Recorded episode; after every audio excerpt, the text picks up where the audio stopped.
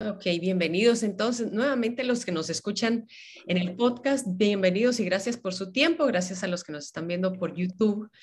Esta, esta semana quería, o estos 15 días, ahora nos estamos reuniendo cada 15 días, eh, eh, quería sacar este tema porque, porque el, el, el, título de teorías de conspiración es, es algo que se está manejando desde hace un par de años.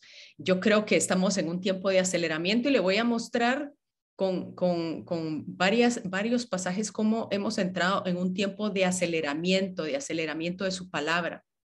Yo creo que lejos de que, de que estudiemos las señales de los tiempos, ya hemos llegado a un tiempo donde tenemos que estudiar el tiempo de las señales. El tiempo de las señales es el que nosotros ahora estamos viviendo. Es un tiempo en donde se están acelerando las cosas, un tiempo donde, donde vemos de que no, no podemos mantenernos al tanto de cosas, eh, pasan tanto. Recuerdan hace dos años que empezamos los videos de YouTube, nos daba tiempo para analizar las noticias y luego tener el estudio y luego empezamos a tener que quitar noticias y solo las más importantes y luego ya la más importante y luego ya no nos daba tiempo y, sentí de Dios abrir el canal. Si usted todavía no, no, nos acompaña en el canal de Telegram, búsquenos como Michelle Ponciano Noticias y es algo interesante porque todo se ha acelerado. Es como las piezas de un engranaje que empiezan a caminar cuando la última pieza se coloca y arranca ese engranaje todavía un poco más rápido. En todo el engranaje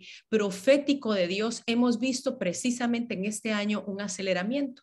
Y el Señor nos daba una pauta de cuál sería ese inicio de ese aceleramiento. Él dijo que cuando estas cosas empezaran a pasar en Mateo 24, que lo hemos venido hablando desde hace dos años, yo creo que usted ya se lo sabe de memoria, él dijo que habían ciertas cosas que iban a empezar a suceder que serían el inicio del trabajo de parto, el inicio de esos dolores de parto que para las que hemos sido madres podemos entender que cuando inician podemos llevar una vida normal, podemos empezar como a empacar, podemos llamar al marido, decirle, mira, yo creo que ya es tiempo de ir al hospital, entramos caminando al hospital, pero ya llega un tiempo en donde nosotros decimos, ya, ya, no puedo. El dolor es tan rápido y tan frecuente y tan fuerte que ya yo no puedo tener una vida que venía teniendo hacía apenas unas horas. Recuerdo que cuando yo entré al trabajo de parto, yo me llevé un, un, un, juego para, para, para distraerme que se llamaba Tetris. Si usted es muy joven, no va a saber de lo que estoy hablándole, pero yo me distraía entre lo que venían la siguiente contracción y la siguiente, pero luego ya yo tiré el Tetris y ya no podía. 24 horas en trabajo de parto para luego tener que ser cesárea. Bueno, ya al final yo no quería que ya nadie me hablara, nadie me preguntara absolutamente nada. Yo creo que estamos entrando en el tiempo en donde nuestra vida va a ser un poquito desalineada, pero también en el tiempo donde Dios va a derramar sobre nosotros cosas sobrenaturales. Y las cosas que el Señor se refería a esos principios de dolores él decía en Mateo 24, mirad que nadie os engañe. Primero iba a prevalecer el engaño. Las teorías de conspiración iban a ser, pero rampantes de arriba para abajo, donde usted se meta, usted encuentra el engaño. Y él dijo, oiréis de guerras y rumores de guerras. La palabra rumores es la palabra griega o a Coe, que quiero que la tenga en mente porque se la voy a explicar al final, vamos a amarrarlo todo. Y él decía, oiréis de rumores, de guerras y rumores de guerras, y se levantará nación contra nación y reino contra reino. Lo estamos viviendo. Y habrá pestes, lo estamos viviendo. Hambres y terremotos, lo estamos viviendo.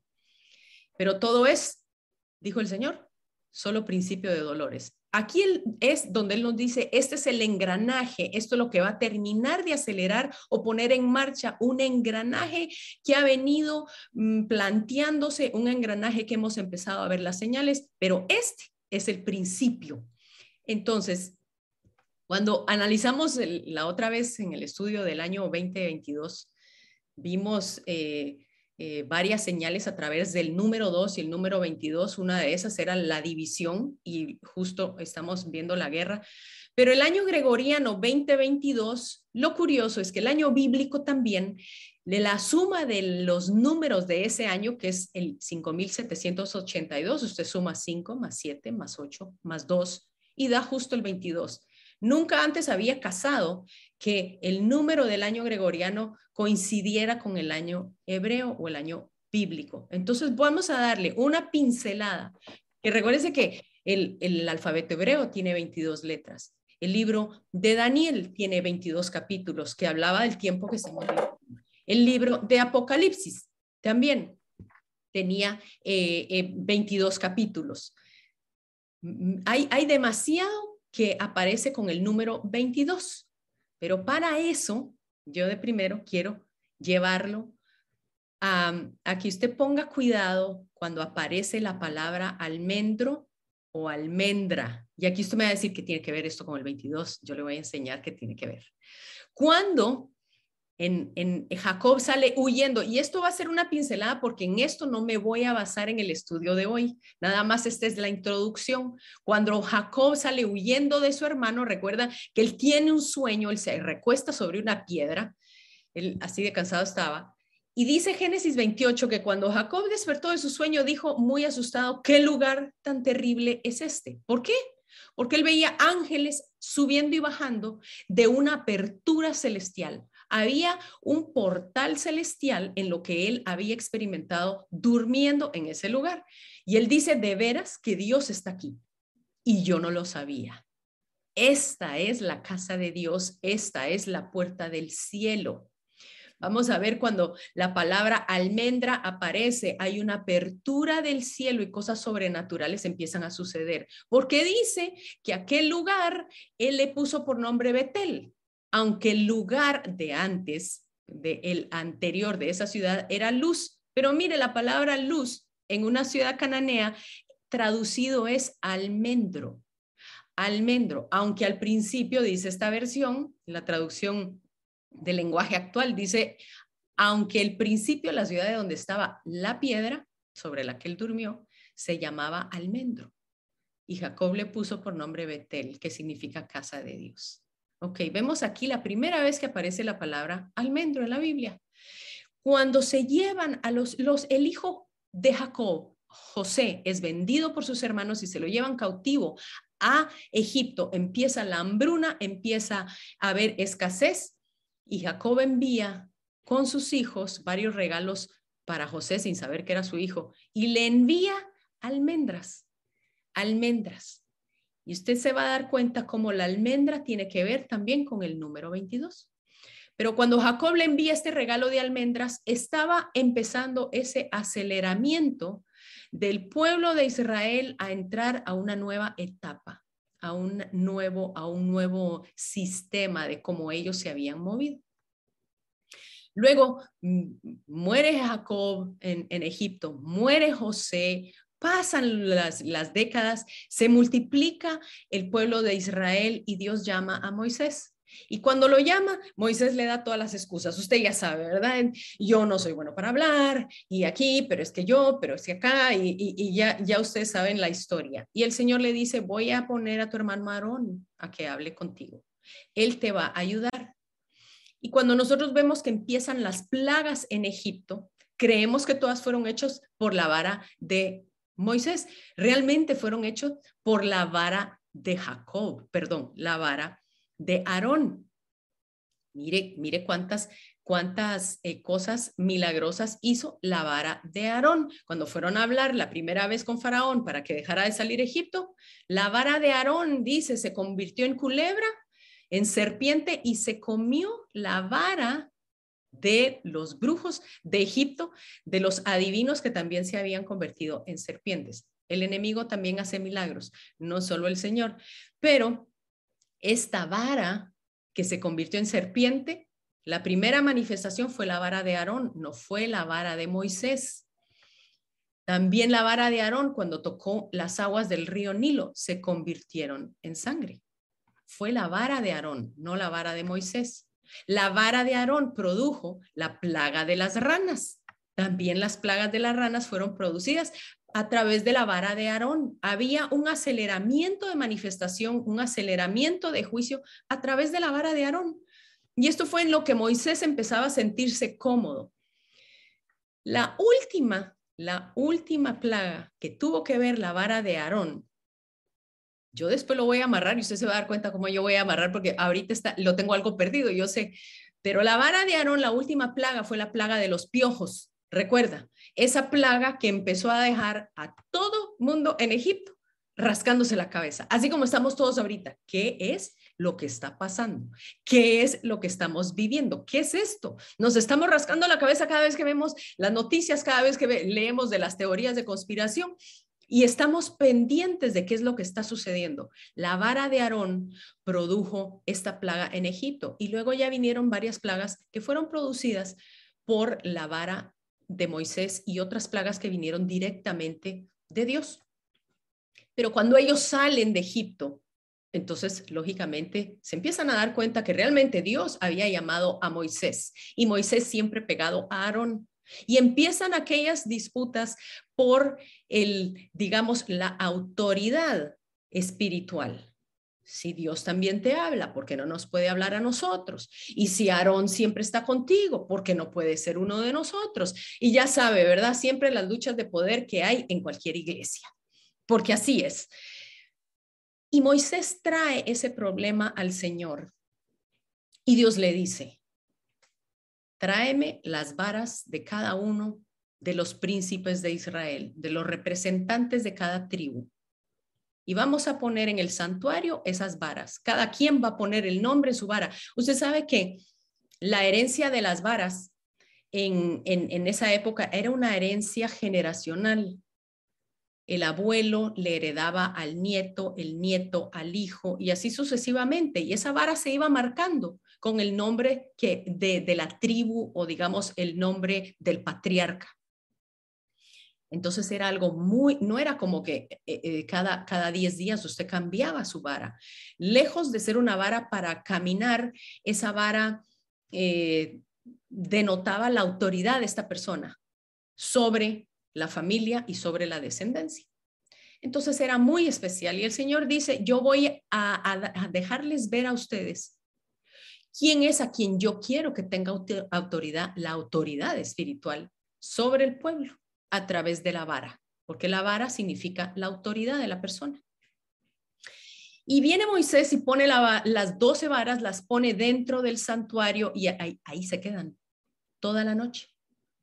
Al día siguiente, vea lo que sucede. Sucede un aceleramiento de un milagro, porque dice al día siguiente, números 17.8, cuando Moisés entró en el santuario, vio que la vara de Aarón había retoñado y hasta tenía flores y almendras maduras. En un día había acelerado un proceso que debía llevar muchos años, mucho tiempo, para que un árbol de no sé cuánto se tardarán las almendras, pero para que un árbol sea realmente fructífero son alrededor de más de tres años. Entonces, vemos que a través de una vara de almendro, Dios estaba acelerando las cosas. Esto tuvo que haber sido muy abrumante para Aarón, porque recuérdense que Aaroncito fue el que saliendo de Egipto hizo aquel becerro de oro con todo el oro que habían sacado los egipcios. ¿Usted se acuerda? El hecho de que a él lo hayan instituido como el líder de donde iban a salir todo el sacerdocio levítico, debió haber sido para él muy abrumante y, lo ha de ver llenado de, de una gran humildad, precisamente porque esa es la posición del Señor con nosotros. El Señor no toma en cuenta nuestros errores pasados para darnos la autoridad que Cristo ha puesto sobre su iglesia. Esto es algo lindo para nosotros el saber que Dios no toma en cuenta aquello, sino que Dios está pendiente de lo que nosotros somos para Él y el propósito para el cual hemos sido creados. Entonces vemos nuevamente que la almendra es, en la presencia de Dios, es un aceleramiento de tiempo, es un aceleramiento. Más adelante entonces vemos que dentro de esta arca eh, se manifestaba la luz de Dios Allí estaba la presencia de Dios, la Shekinah de Dios, no había necesidad de luz, la presencia misma del Espíritu de Dios era la manifestación de Dios, la luz de Dios y la provisión de Dios, porque dentro de esta arca entonces se le manda a Moisés a poner justo la vara de almendro, el, el maná, un poquito de maná, y las tablas de la ley. Esta vara de almendro fue puesta dentro del pacto, dentro del pacto. Quiere decir que esto habla acerca de Jesús, habla de, de su, de, de luego de su, de haber estado muerto y haber resucitado, habla también de los milagros inminentes que Jesús puede hacer y habla acerca de la aceleración de su palabra. Hay una manifestación de autoridad y una manifestación de la voluntad de Dios y hay presencia de Dios cuando se habla del almendro. Ahora, estos son los almendros que recién acaban de florecer en Israel. Mire qué cosa tan hermosa. El almendro es el árbol que produce la primera cantidad de flores o que florece de primero antes de que entre la primavera. La primavera entra más o menos por ahí del, del 20 de marzo, cuando es el equinoccio, pero el árbol de almendro usualmente florece mucho antes. Quiere decir que por eso es que la palabra almendra representa también el despertar. ¿Por qué? Porque estaba por despertar una época en donde los árboles iban a iniciar el dar su fruto. Cuando se ve las flores del almendro, uno sabe que está a la expectativa de una nueva época de cosecha, de una nueva época de fruto. Es cuando em, inicia eh, el tiempo que futuramente será el tiempo de la cosecha. Es el primer árbol y por eso se le llama el árbol que despierta el árbol que despierta. Mire qué linda esta foto. Esta foto fue ahora en los altos del Golán. Eh, todos los árboles que parecieran que estuvieran que estuvieran nevados y es un tiempo de anticipación a lo que Dios va a hacer. Y en ese tiempo creo yo que estamos en este momento. Em, estamos en un tiempo donde sabemos que viene un fruto, donde sabemos que hay algo en el horizonte y sabemos que Dios está haciendo algo bueno. Vamos a ver.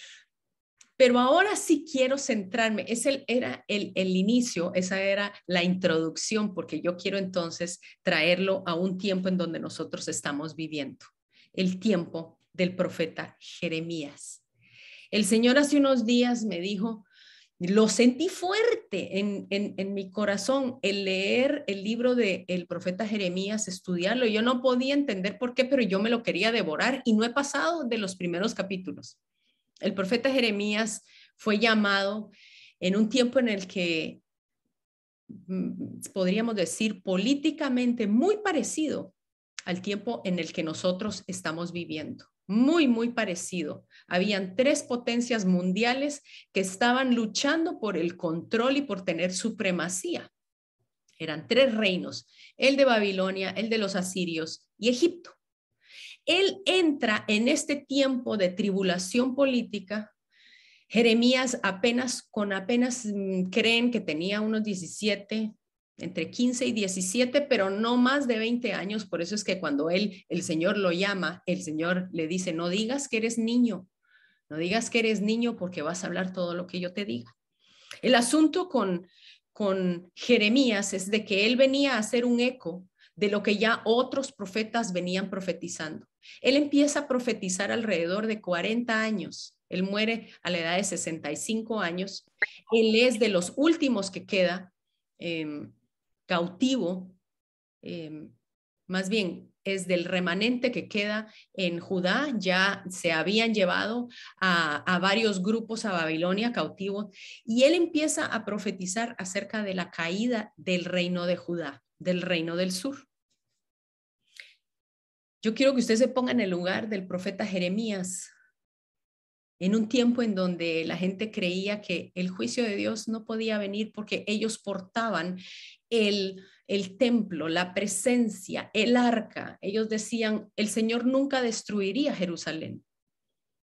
Él vino a ser como ese, ese, ese profeta, esa voz que solo traía teorías de conspiración. Él empieza a, dar una prédica durante 40 años que nunca quiso dar. Su mensaje, al igual que Noé, fue un mensaje de arrepiéntanse porque viene juicio, arrepiéntanse porque es inminente. Y la gente, lejos de escucharlo, al profeta Jeremías, lo cancelaron. El profeta Jeremías, cuando leemos en el capítulo 1, su llamado es bello. El capítulo 2 habla el Señor del amor que le tiene Israel, el donde él le pregunta a Jeremías, ¿qué fue lo que hice yo para que mi pueblo dejara el amor que yo tenía por ellos? Yo lo invito a que lo lea porque es hermoso. El amor, la fidelidad, dice, ¿a qué hora se voltearon a otros dioses que no son dioses y me dejaron a mí el Dios único y verdadero? El profeta Jeremías se encontraba en una eh, encrucijada porque era muy, muy joven y tenía un mensaje que iba a afectar el ámbito político. Yo sé que usted me está escuchando y usted se está identificando mucho con Jeremías, porque hay muchos Jeremías en este tiempo que Dios ha llamado y que ustedes no pueden cambiar el mensaje de arrepiéntanse, el Señor ya viene. Ustedes están sintiendo dentro de su interior ese fuego que dice es inminente que la gente se ponga cuentas con Dios. No porque Él ya venga, sino porque Él es Dios. Y porque nosotros somos pecadores, usted y yo. Necesitamos ponernos a cuentas con el Señor. Pero hay muchos Jeremías que me están escuchando, que han sido clausurados, que han sido eh, eh, eh, censurados, que han sido rechazados, que ya la gente dice, uy, qué pereza, ya este, este o esta ya viene con la misma cantaleta de que Jesús ya viene. Y, y bueno, ese era el profeta Jeremías. Y cuando el Señor le dice a Jeremías, le dice algo, vino palabra de Jehová a mí diciendo, antes que te formara en el vientre te conocí y antes que nacieras te santifiqué. Te di por profeta a las naciones. Y yo dije, ay Señor, yo no sé hablar, igual que Moisés. Yo no sé hablar porque soy un muchacho. Esa es la excusa que le dio el Señor y muy justificada, porque el Señor le dijo, te di por, profeta a las naciones. No iba a ser un profeta que simplemente le profetizara a Israel, iba a profetizar a Damasco, iba a profetizarle a Egipto, iba a profetizarle a Babilonia, iba a profetizarle a los reyes, a cinco reyes le profetizó el profeta Jeremías. Y él le dice, Señor, yo no sé hablar. ¿Sabe qué es lo bello? Que él dice que él lo santificó antes de que él naciera. Antes de que él naciera, dice el Señor que él lo había apartado, que desde antes de que estuvieras en el vientre de tu madre, yo te había conocido. Yo siento que esa palabra es para nosotros. Yo te aparté para un tiempo como este. Yo te aparté como trompeta. Yo te aparté para que tú seas un vocero. Yo te aparté para que tú veas el aceleramiento de mi tiempo. Y lo bello es de que el Señor nos santifica sin que hayamos hecho nada, sin que hayamos ni siquiera pecado. El Señor dice, ya yo te santifiqué y te aparté para que lleves mi palabra. Y cuando Él dice, yo solo soy un muchacho, dice, me dijo Jehová, no diga soy un muchacho. Mire, no diga yo no sé, ya estoy muy vieja, ya estoy muy joven, yo no he estudiado. Porque a todo lo que te envíe, a todo lo que te envíe irás y dirás todo lo que te mande. No temas delante de ellos, porque contigo estoy para librarte, dice Jehová. Extendió Jehová su mano y tocó mi boca y me dijo, he puesto mis palabras en tu boca. Tóquese la boca. Y usted dígase esa palabra, he puesto mis palabras en tu boca. Esta palabra es para alguien. Esta palabra es para alguien, pero sabe, lo lindo del el profeta Jeremías fue que no solo advirtió que venía un juicio inminente, y uno dice, uy, pero es que Dios tan duro. Dios envió profetas 100 años de advertencia, 100 años, vuélvanse a mí, vuélvanse a mí, porque Él es grande en misericordia y lento para la ira, pero también es un Dios justo. Y cuando Él dice, esto es lo que me desagrada, Él tiene que poner por obra también su justicia. Este hombre muere a los 65 años, entonces ya habían habido muchas palabras de advertencia. Y el Señor le da también una palabra de restauración.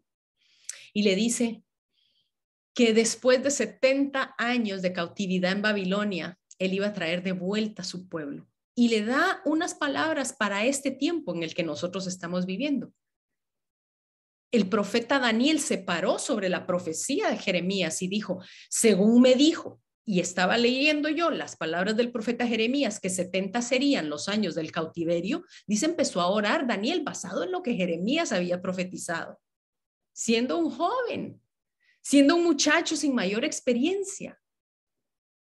Y este muchacho, el Señor le dice, mira que te he puesto en este día sobre naciones y sobre reinos para arrancar y destruir, para arruinar y derribar pero también para edificar y plantar. El Señor estaba utilizando esa simbología de siembra, pero realmente lo que él estaba hablando era de que él iba a arrancar a su pueblo de su tierra. Por eso el profeta Mos dice que cuando regresara del cautiverio, dice, traeré del cautiverio a mi pueblo Israel, pues los plantaré sobre su tierra y nunca más serán arrancados de la tierra que yo les di, ha dicho Jehová tu Dios. Nunca más iban a ser arrancados. Pero antes de poder edificar sobre algo estable, el Señor siempre tiene que arrancar de nosotros cosas que no están bien, cosas que están eh, muertas, cosas que son sucias, cosas que no tienen fundamento. Y el Señor empieza a arrancar para volvernos a plantar donde Él nos ha llamado a estar. Y entonces le dice al Señor en, Jeremías, continúa con ese llamado y le dice, yo te he puesto en este día como ciudad fortificada, como columna de hierro, como muro de bronce, contra toda esta tierra, contra los reyes de Judá, sus príncipes, sus sacerdotes y el pueblo de la tierra wow. Y uno ve esto y uno dice, cualquiera hubiera sacado pecho y hubiera dicho, hagámosle ganas, Señor. A esa edad uno le hace ganas a todo. Por eso usted ve los bochinches de las manifestaciones. Usualmente usted ve a los jóvenes, porque los jóvenes dicen, vamos, no miden la consecuencia de lo que a ellos se les está exponiendo, no miden. Porque para ellos es, es, eh, tienen ese anhelo de pertenecer a algo mucho mayor que a ellos y por eso hay que instruirlos, porque el enemigo tiene una forma de tocarles a ellos sus sentimientos para que ellos se vuelquen a sus emociones y empiecen a manifestarse en contra de lo que Dios está queriendo hacer. Ciudad fortificada, columna de hierro, muro de bronce. Y en efecto, a él el Señor lo llega a utilizar, pero media vez empieza él a abrir su boca, a él lo empiezan a cancelar, a él lo empiezan a censurar. Y si usted busca en el libro de Jeremías, lo clausuraron y lo cancelaron sus vecinos en el capítulo 11, su familia en el capítulo 12, los sacerdotes y los profetas lo mandaban a latiguear, lo mandaron a arrestar, pusieron cadenas en sus manos, eso usted lo lee en el 20 y en el 26, lo clausuraron sus amigos, lo clausuró el pueblo entero en el capítulo 26 el rey en el capítulo 36. Pero el Señor le había dado una promesa a Jeremías y le dijo, yo te voy a guardar yo te voy a guardar. Lo que tú escuches acerca de ti serán teorías de conspiración. De que te están amenazando de muerte es una teoría de conspiración. De que te van a clausurar, teoría de conspiración, porque yo estoy contigo para librarte. Que te van a, quitar de aquí, de allá, no importa, te van a cerrar tu Facebook, te van a cerrar tu YouTube, te van a cerrar tu Twitter, no importa, yo estoy aquí para guardarte. Porque recuerda, eres muro fortificado, eres columna de hierro. Yo estoy contigo, dice el Señor. Y el único que llegó a defender a Jeremías, esto es irónico, era el mismo rey de Babilonia quien todos temían. Mire, Jeremías 39:11 dice, Nabucodonosor había dado órdenes al capitán de la guardia, no lo digo porque no lo sé pronunciar, acerca de Jeremías, diciendo, tómalo y vela por él no le hagas mal alguno, sino que haz con él como él te diga. Mientras todo mundo a usted lo clausura, el Señor puede utilizar inclusive aquel a quien todo mundo teme para guardarlo. El Señor me recordaba, recuérdate de mis promesas. Porque aún tus enemigos, dice la palabra que cuando el camino del hombre es le agrada al Señor, él dice que pone aún a sus enemigos a estar en paz con él. Y este fue el caso de Jeremías. El mismo Nabucodonosor había escuchado algo de Jeremías, la integridad de Jeremías, que hizo que lo guardaran y no lo trajeran cautivo como se llevaron a otros. Jeremías se le permitió ir entre el grupo que fue a, Egipto y pues eh, creo que por ahí murió, no, estoy segura. Pero muere a los 65 años y el Señor se lo había prometido, pelearán contra ti, pero no te vencerán, porque yo estoy contigo, dice Jehová, para librarte yo estoy contigo para librarte. Qué cosa más hermosa. Pero usted no crea, cuando este hombre empieza a sentir esa presión, esa censura, cuando lo meten a una cisterna llena de lodo, eh, eh, apestosa, eh, oliendo ya donde él dijo, aquí me abandonaron, le tiraban pan tieso, pan viejo. Él dijo, ya no más, yo ya no voy a hablar. Yo sé que usted y yo hemos llegado a ese punto. A veces uno dice, ya no le voy a decir a nadie, ya no voy a hablar más porque, porque solo me clausuran, porque solo me critican, porque solo me rechazan. Ese fue la condición de Jeremías. Él dijo, ya no más. Y él lo dice en el capítulo 27, dice, me sedujiste Jehová y me dejé seducir. Más fuerte fuiste tú que yo y me venciste. Cada día he sido escarnecido cada cual se burla de mí. ¿Cuántas veces hablo, doy voces, grito violencia y destrucción porque la palabra de Jehová me ha sido afrenta y escarnio cada día? Por eso dije, no me acordaré más de él ni hablaré más de su nombre. No obstante, dice Jeremías, no pude. Había en mi corazón como un fuego ardiente metido en mis huesos y traté de resistirlo, pero no pude. Ay, mire, qué cosa más hermosa cuando nosotros tratamos de resistirnos al llamado del Señor, pero no podemos.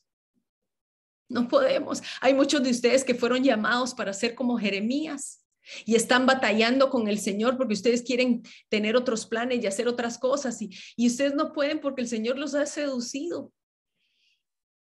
Ya no puedo ya no puedo más, yo trato de resistirlo, pero no puedo, yo trato de resistir, no hablar de los últimos tiempos y mire, no puedo, no puedo, pero yo siento que este es un tiempo que el Señor me ha dicho, abre tu boca, abre tu boca porque mi palabra se va a acelerar y vea lo que le dice el Señor a Jeremías. Bueno, esta es una de las palabras que Jeremías también dijo. Jeremías entre su llanto, por eso se le decía el profeta llorón, porque él lloraba por lo que él iba a ver. Él no estaba feliz de que viniera un juicio. Él decía, oh, si mi cabeza se hiciere aguas y mis ojos fuentes de lágrimas para que llore día y noche los muertos de la, de la hija de mi pueblo. Este hombre lloraba, este hombre sufría. Y es que como dicen, yo quiero que ya venga el Señor, pero yo no puedo dejar de llorar por los que yo sé que probablemente se vayan a quedar. Esa angustia de decir, arrepiéntete, porque Cristo viene. La sentía Jeremías y esto mismo también lo iba a hacer el Señor más adelante. Él iba a llorar delante de Jerusalén. En Mateo 23 dice, Jerusalén, Jerusalén fue el llanto del Señor Jesús, que matas a los profetas y apedreas a los que te son enviados. ¿Cuántas veces quise juntar a tus hijos como la gallina junta a sus polluelos debajo de las alas? Pero no quisiste. El Señor lloró, lloró por Jerusalén, se matas a los profetas, los tachas de conspiranoides, les cierras sus cuentas, los dejas de invitar a las reuniones. El Señor Jesús también lloró. Pero luego aquí viene el aceleramiento y es lo que el Señor en el llamado a Jeremías le dice, y es en el tiempo en que estamos ahorita. Señores y señoras, la palabra de Jehová vino a mí diciendo, ¿qué ves tú, Jeremías? Y yo respondí, veo una vara de almendro. Y me dijo Jehová, bien has visto, porque yo apresuro mi palabra para ponerla por obra. De primero el Señor le muestra una vara de almendro y él sabía lo que eso significaba, porque él sabía y conocía la historia. Él sabía que una vara de almendro había florecido y había dado fruto en menos de una noche. Entonces él había entendido perfectamente lo que el Señor le estaba diciendo, que el Señor iba a apresurar su palabra, su palabra iba a empezar a florecer, su palabra iba a empezar a dar fruto. A pesar de que todavía faltaban años para que eso se hiciera vigente, el Señor iba a empezar a acelerarla porque ya varios se habían ido cautivos. Pero ¿cómo es que él entendió que, que era la vara de almendro y había un apresuramiento? Y es porque la palabra aquí había un juego de palabras. Almendro, que se pronuncia shaked o shakeid, significa despierto o apresuramiento. Y cuando el Señor dijo, yo apresuro, la palabra es shoked o shocked en, en Estados Unidos, así como estamos todos choqueados, ¿verdad? Que significa velar, que significa luz y significa vigilante. Entonces, la palabra almendra significa cosas que van a salir a la luz, cosas que nosotros vamos a estar vigilando, cosas que nosotros vamos a ver a la luz de la palabra, de la palabra profética, y también significa que vamos a despertar a un apresuramiento de la palabra de Dios. Viene un apresuramiento de parte de Dios. Y si usted no lo ha sentido, mire en el, en el, en el enredo que ya estamos en apenas entrando al cuarto, tercer mes del año, apenas en marzo. Por eso es que el Señor le hizo entender a Jeremías acerca de esto y le habló a través de una vara de almendro. Ahora, recuerda que hablamos del número 22, el año gregoriano 2022, el año bíblico que sumaban 22. En Daniel 2.22 nos dice la palabra, Él revela lo profundo y lo escondido. Él conoce lo que está en tinieblas y con Él mora la luz. Daniel 2.22. Él revela lo profundo. El Señor está empezando a revelar lo escondido, aquellas teorías de conspiración que se creían conspiración hace seis meses, resulta que ahora sí son ciertas. Las teorías de conspiración de que el Señor ya viene, dentro de poco van a dejar de ser conspiración. La palabra luz que aparece en, el libro de Daniel significa Nejiru, en hebreo y significa iluminación, pero también significa sabiduría. Y aquí es donde yo estoy aterrizando el mensaje que yo le quería traer a usted el día de hoy. Porque en medio de esa revelación profunda de lo escondido, que solo se puede ver a través de la luz de la palabra, el Señor está derramando sabiduría, sabiduría para que nosotros nos sepamos conducir en estos tiempos. Porque recuérdese que antes de entrar al lugar donde había sido puesta esa vara de almendro, dentro de la, el, arca del pacto, el único, el la única fuente de luz que había en ese lugar, antes de entrar al lugar santísimo, en el lugar santo, el único, el único instrumento para iluminar era el candelabro y el candelabro nos habla del espíritu y la iluminación del espíritu, la sabiduría del espíritu. Vemos ese candelabro hecho a la medida justo como Dios le dijo a Moisés. Pero cuando Dios le dijo a Moisés que lo hiciera, hay un detalle que nosotros a veces pasamos por alto. Yo no sé si usted lo había notado, estoy segura que sí, porque yo sé que usted lee bastante la palabra y la estudia. Pero si usted se da cuenta, las instrucciones que Dios le da a Moisés para que edifique este candelabro, le dijo, quiero que hagas flores con almendros, digamos como manzanas de almendros, tres en cada brazo y cuatro en el centro. Y si usted suma cuántas almendras habían en el en, ese candelabro eran 22, justo 22. Entonces seguimos viendo que el aceleramiento está entrando ahorita en el año 22. No es casualidad que el Señor haya dicho, quiero 22 almendras en esa lámpara. 22 serán las veces que vas a poner una florecita y una almendra en... Y uno dice, pero ¿por qué? ¿Por qué? Porque hay cosas que Dios le da a gente en el pasado para que nosotros la podamos ver a la luz de la palabra. Y no es casualidad entonces que hayan 22 almendras en el candelabro que estaba dentro del santuario. Ahora, si esto no lo tiene ya asustado, cuando nosotros vemos en Mateo el primer versículo que habla, número 22, que es Mateo 1:22, dice la palabra, y todo esto aconteció para que se cumpliera lo que dijo el Señor por medio del profeta. Y uno dice, no me diga que es del profeta Jeremías. No, no es el profeta Jeremías. Pero esto nos da un indicio de que el Señor en el año 22 va a poner por obra cosas que él ha venido profetizando. Eh, cuando dice, todo esto aconteció para que se cumpliera lo que dijo el Señor, Estamos en el capítulo, en el versículo 22, pero el, el versículo 23 dice, y una virgen concebirá y dará a luz un hijo y le pondrás por nombre Emanuel, que significa Dios con nosotros. Usted se recuerda que cuando aparece la primera vez la palabra almendro, cuando Jacob dijo, aquí estaba Dios y yo no sabía, esta es la casa de Dios y yo no lo conocía, aparecía por primera vez la almendra, el almendro, en ese lugar donde antes también se llamaba luz. Y cuando vemos entonces lo que Dios nos está diciendo es, va a haber una presencia de Dios. Estoy acelerando la presencia de Dios con nosotros. Estoy acelerando los tiempos. Y la palabra luz, cuando nosotros eh, tomamos los libros de Juan, sin incluir el Apocalipsis, la palabra luz en los libros de Juan aparece 22 veces, que significa brillar o hacer manifiesto. 17 veces en el Evangelio de San Juan y 5 veces en Primera de Juan. 22 veces aparece la palabra luz. Juan 1.4 dice, en él estaba la vida y la vida era la luz de los hombres. Así dice la palabra. Esta es la primera vez que aparece la palabra luz en el libro de Juan. Pero mire lo que dice Efesios 5.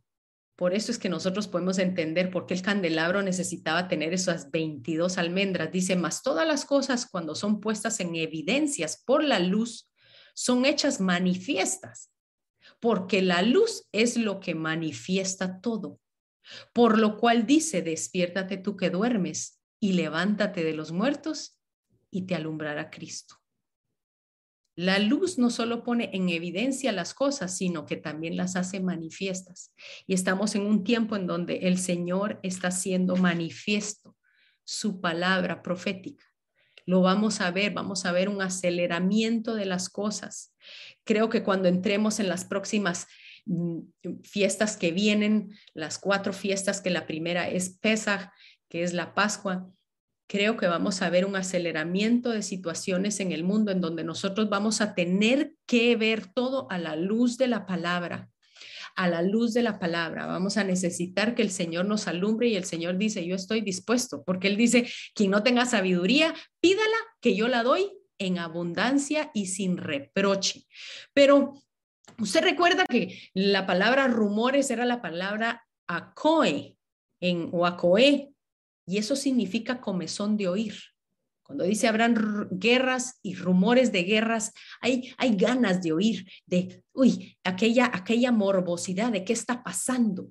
Pero la palabra en griego para esa área nuestra del cerebro que se llama la amígdala es la palabra almendra. De ahí sacamos nosotros la palabra amígdala, de la palabra almendra en griego. ¿Qué tiene que ver esto, Michelle? Que la palabra, la, la amígdala, digamos, en su cerebro está colocada justo detrás de los ojos, justo al nivel de sus oídos.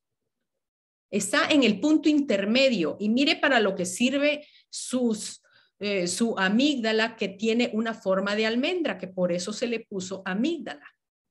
No es la amígdala de, de la garganta, es la amígdala cerebral. Y aquí es donde rigen sus emociones. Aquí es donde, donde es el primer, mire qué interesante, porque es el principal núcleo de control de todo lo relacionado con sentimientos, con proceso de reacciones y emociones. La amígdala está encargada de gestionar el miedo controlar la agresividad y las reacciones de supervivencia. En otras palabras, es el centro de mando de nuestras emociones. Cuando la palabra acoe habla acerca de comezón de oír, ¿sabe cómo, cómo se traduce también? Como chismeo, como ese chismeo, esas ganas, ese morbo de, de, buscar qué es lo que está pasando, a quién se le, a quién, cuántos muertos, eh, cuántos bombardeos. Yo por eso dejé de subirlo eso en el canal porque sentí que no era, que no era eh, productivo y empecé a enfocarme en algo más macro de lo que tenía que ver con la, con la palabra directa. A veces subo algo, pero siento que Todo eso es un morbo que ahorita los medios de comunicación están utilizando, porque si los medios de comunicación logran que usted empiece a reaccionar, a reaccionar emocionalmente, eh, uno empieza a perder la perspectiva. Y el Señor dijo, iban a haber rumores de guerra, iban a haber esa chismografía de, de guerra que ustedes tienen que evitar. Porque esa almendrita que usted tiene por dentro es la que va a decidir cómo usted va a reaccionar ante todo lo que usted vea y todo lo que usted escuche.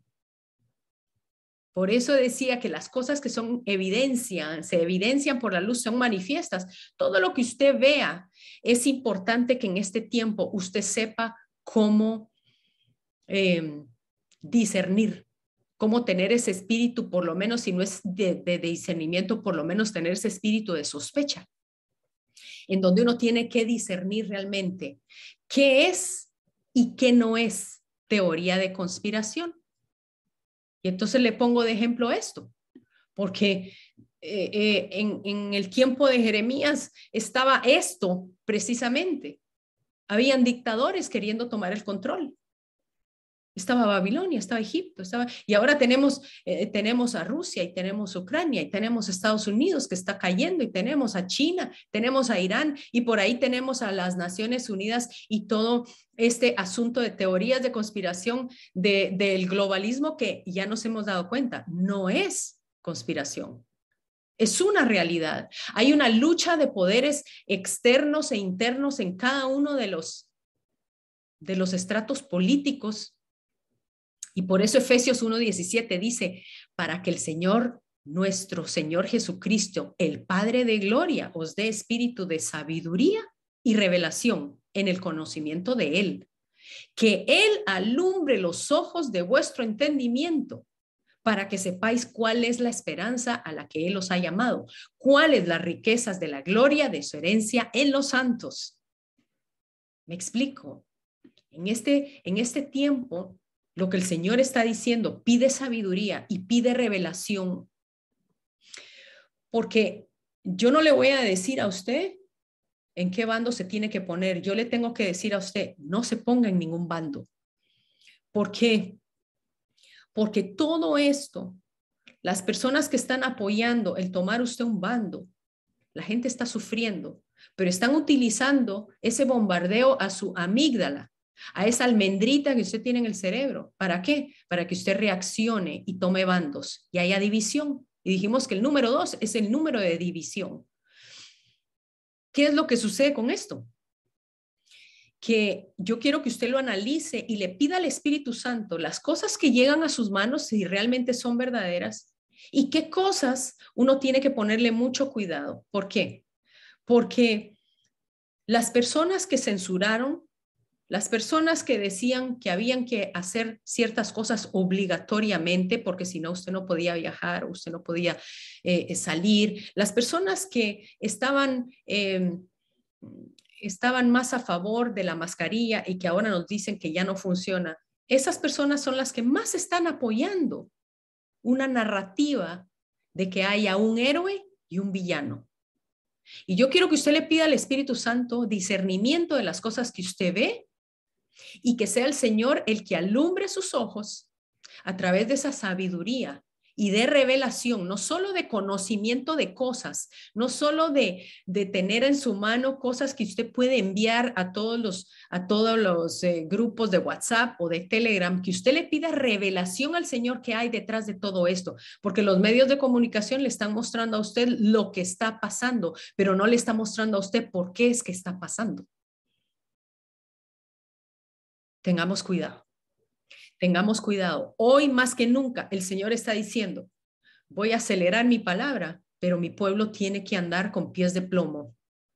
Mi pueblo tiene que andar con pies de plomo, porque primera de Juan 1.1 dice, lo que era desde el principio, lo que hemos oído, lo que hemos visto con nuestros ojos, lo que hemos contemplado y palpado en nuestras manos, tocando, tocante al verbo de vida, lo que hemos visto y oído, eso os anunciamos para que también vosotros tengáis comunión con nosotros y nuestra comunión verdaderamente es con el Padre y con su Hijo Jesucristo. Hoy más que nunca hay teorías de conspiración. Y el Señor nos dijo, no os dejéis engañar, pero también nos dijo, estos serán principios de dolores. Estamos empezando a ver cosas que quizá nosotros no vamos a, a querer experimentar, pero también va a haber un derramamiento de los milagros creativos de Dios, del poder de Dios sobre sus hijos, de la autoridad de Dios sobre sus hijos, esa vara que Dios ha puesto en nuestras manos y que nunca debemos olvidar en la palabra y la promesa que le dijo el Señor a Jeremías. Jeremías 1:19, y pelearán contra ti, pero no te vencerán, porque yo estoy contigo, dice Jehová, para librarte. Así que con esto los dejo, mis amigos. Esperamos nos podamos ver la próxima semana. Pidámosle sabiduría al Señor para saber qué son realmente teorías de conspiración y a qué personas conspiranoides tipo Jeremías debemos nosotros ponerle un poquito más de cuidado. Que Dios los bendiga. Nos vemos entonces en 15 días.